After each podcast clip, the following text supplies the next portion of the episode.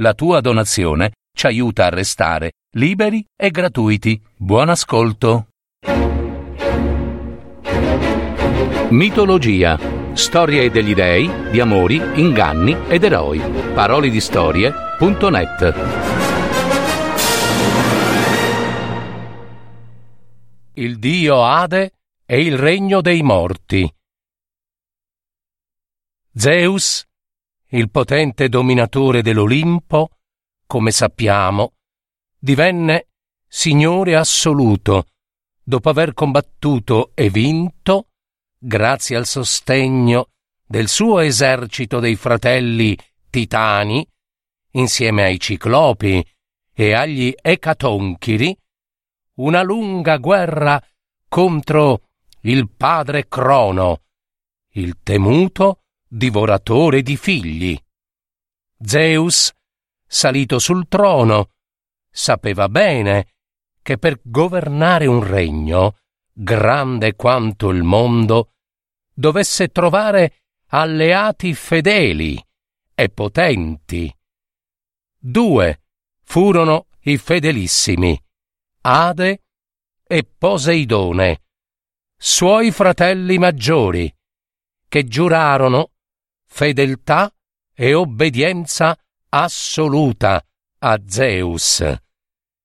Il dio Ade prese il dominio dell'oltretomba nel sottosuolo della terra e il dio Poseidone governò signore assoluto del mare.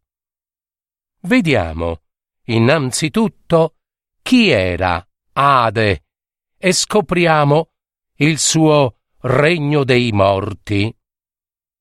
L'oltretomba era il regno dei morti e il dio Ade se ne stava là, sotto, al buio, tutto solo.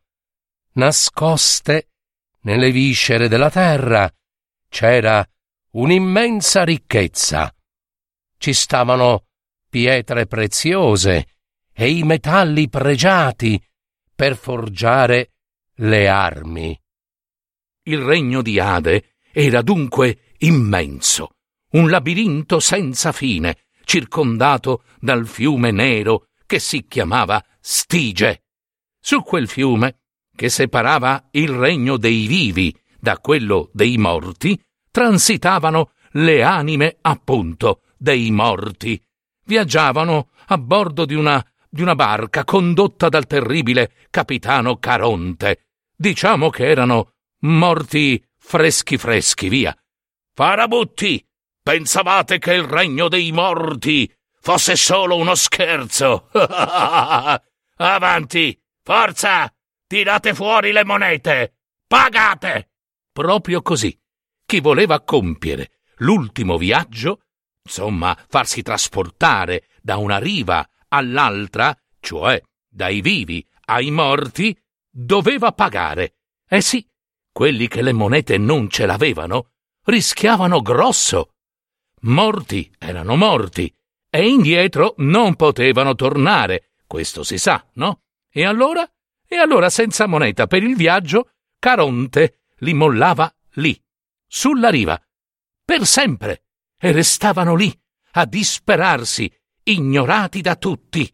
Caronte, dunque, portava solo quelli con l'oro in bocca, come si suol dire.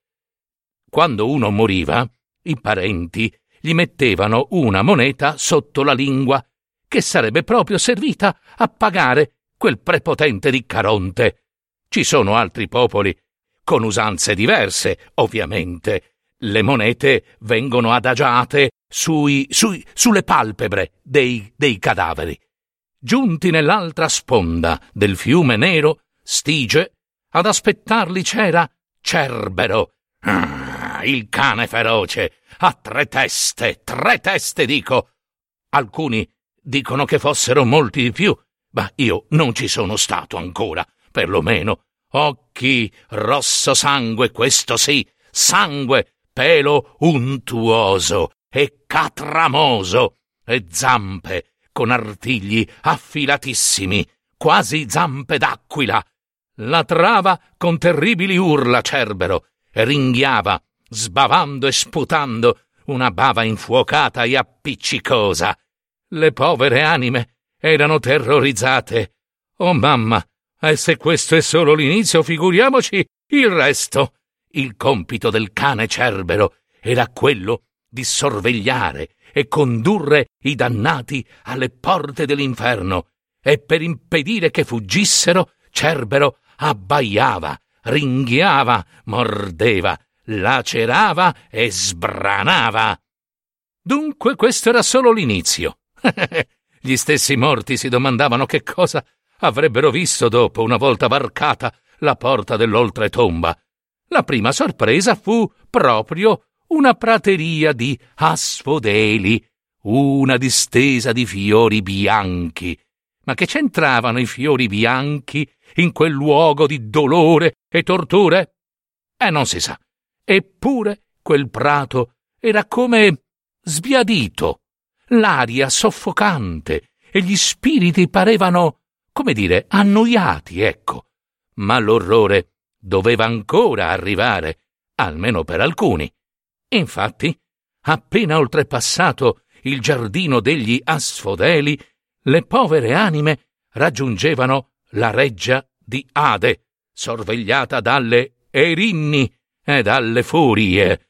Esse avevano serpenti al posto dei capelli e se la prendevano con i poveri morti che gli capitavano a tiro, scatenando contro di loro la ferocia più inaudita tra urla e grida strazianti.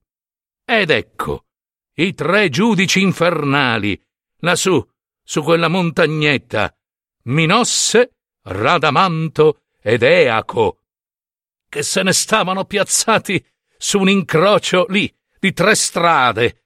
Quando gli si presentava un'anima, decidevano da quale parte spedirla, a seconda delle colpe che avevano commesso quando erano ancora in vita, o invece delle cose buone che avevano fatto.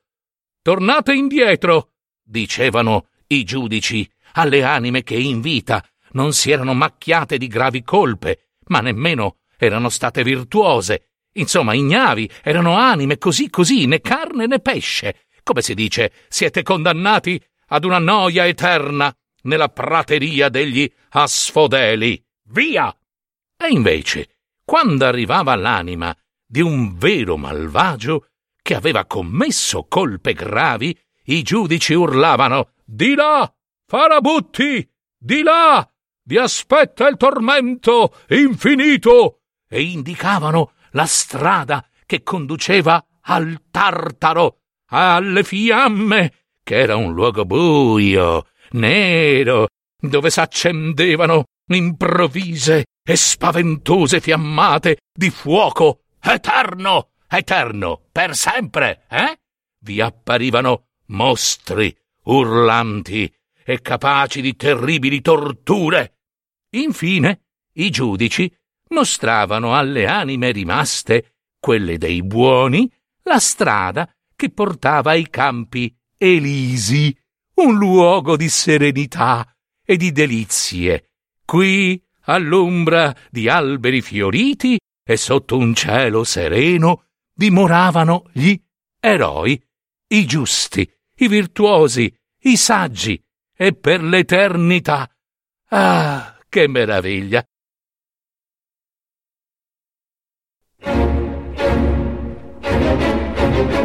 Avete ascoltato Mitologia, storie degli dei, di amori, inganni ed eroi.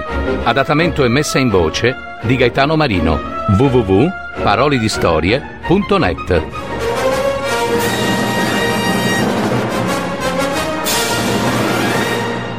Registrazione effettuata presso gli studi della piccola sartoria dei teatri.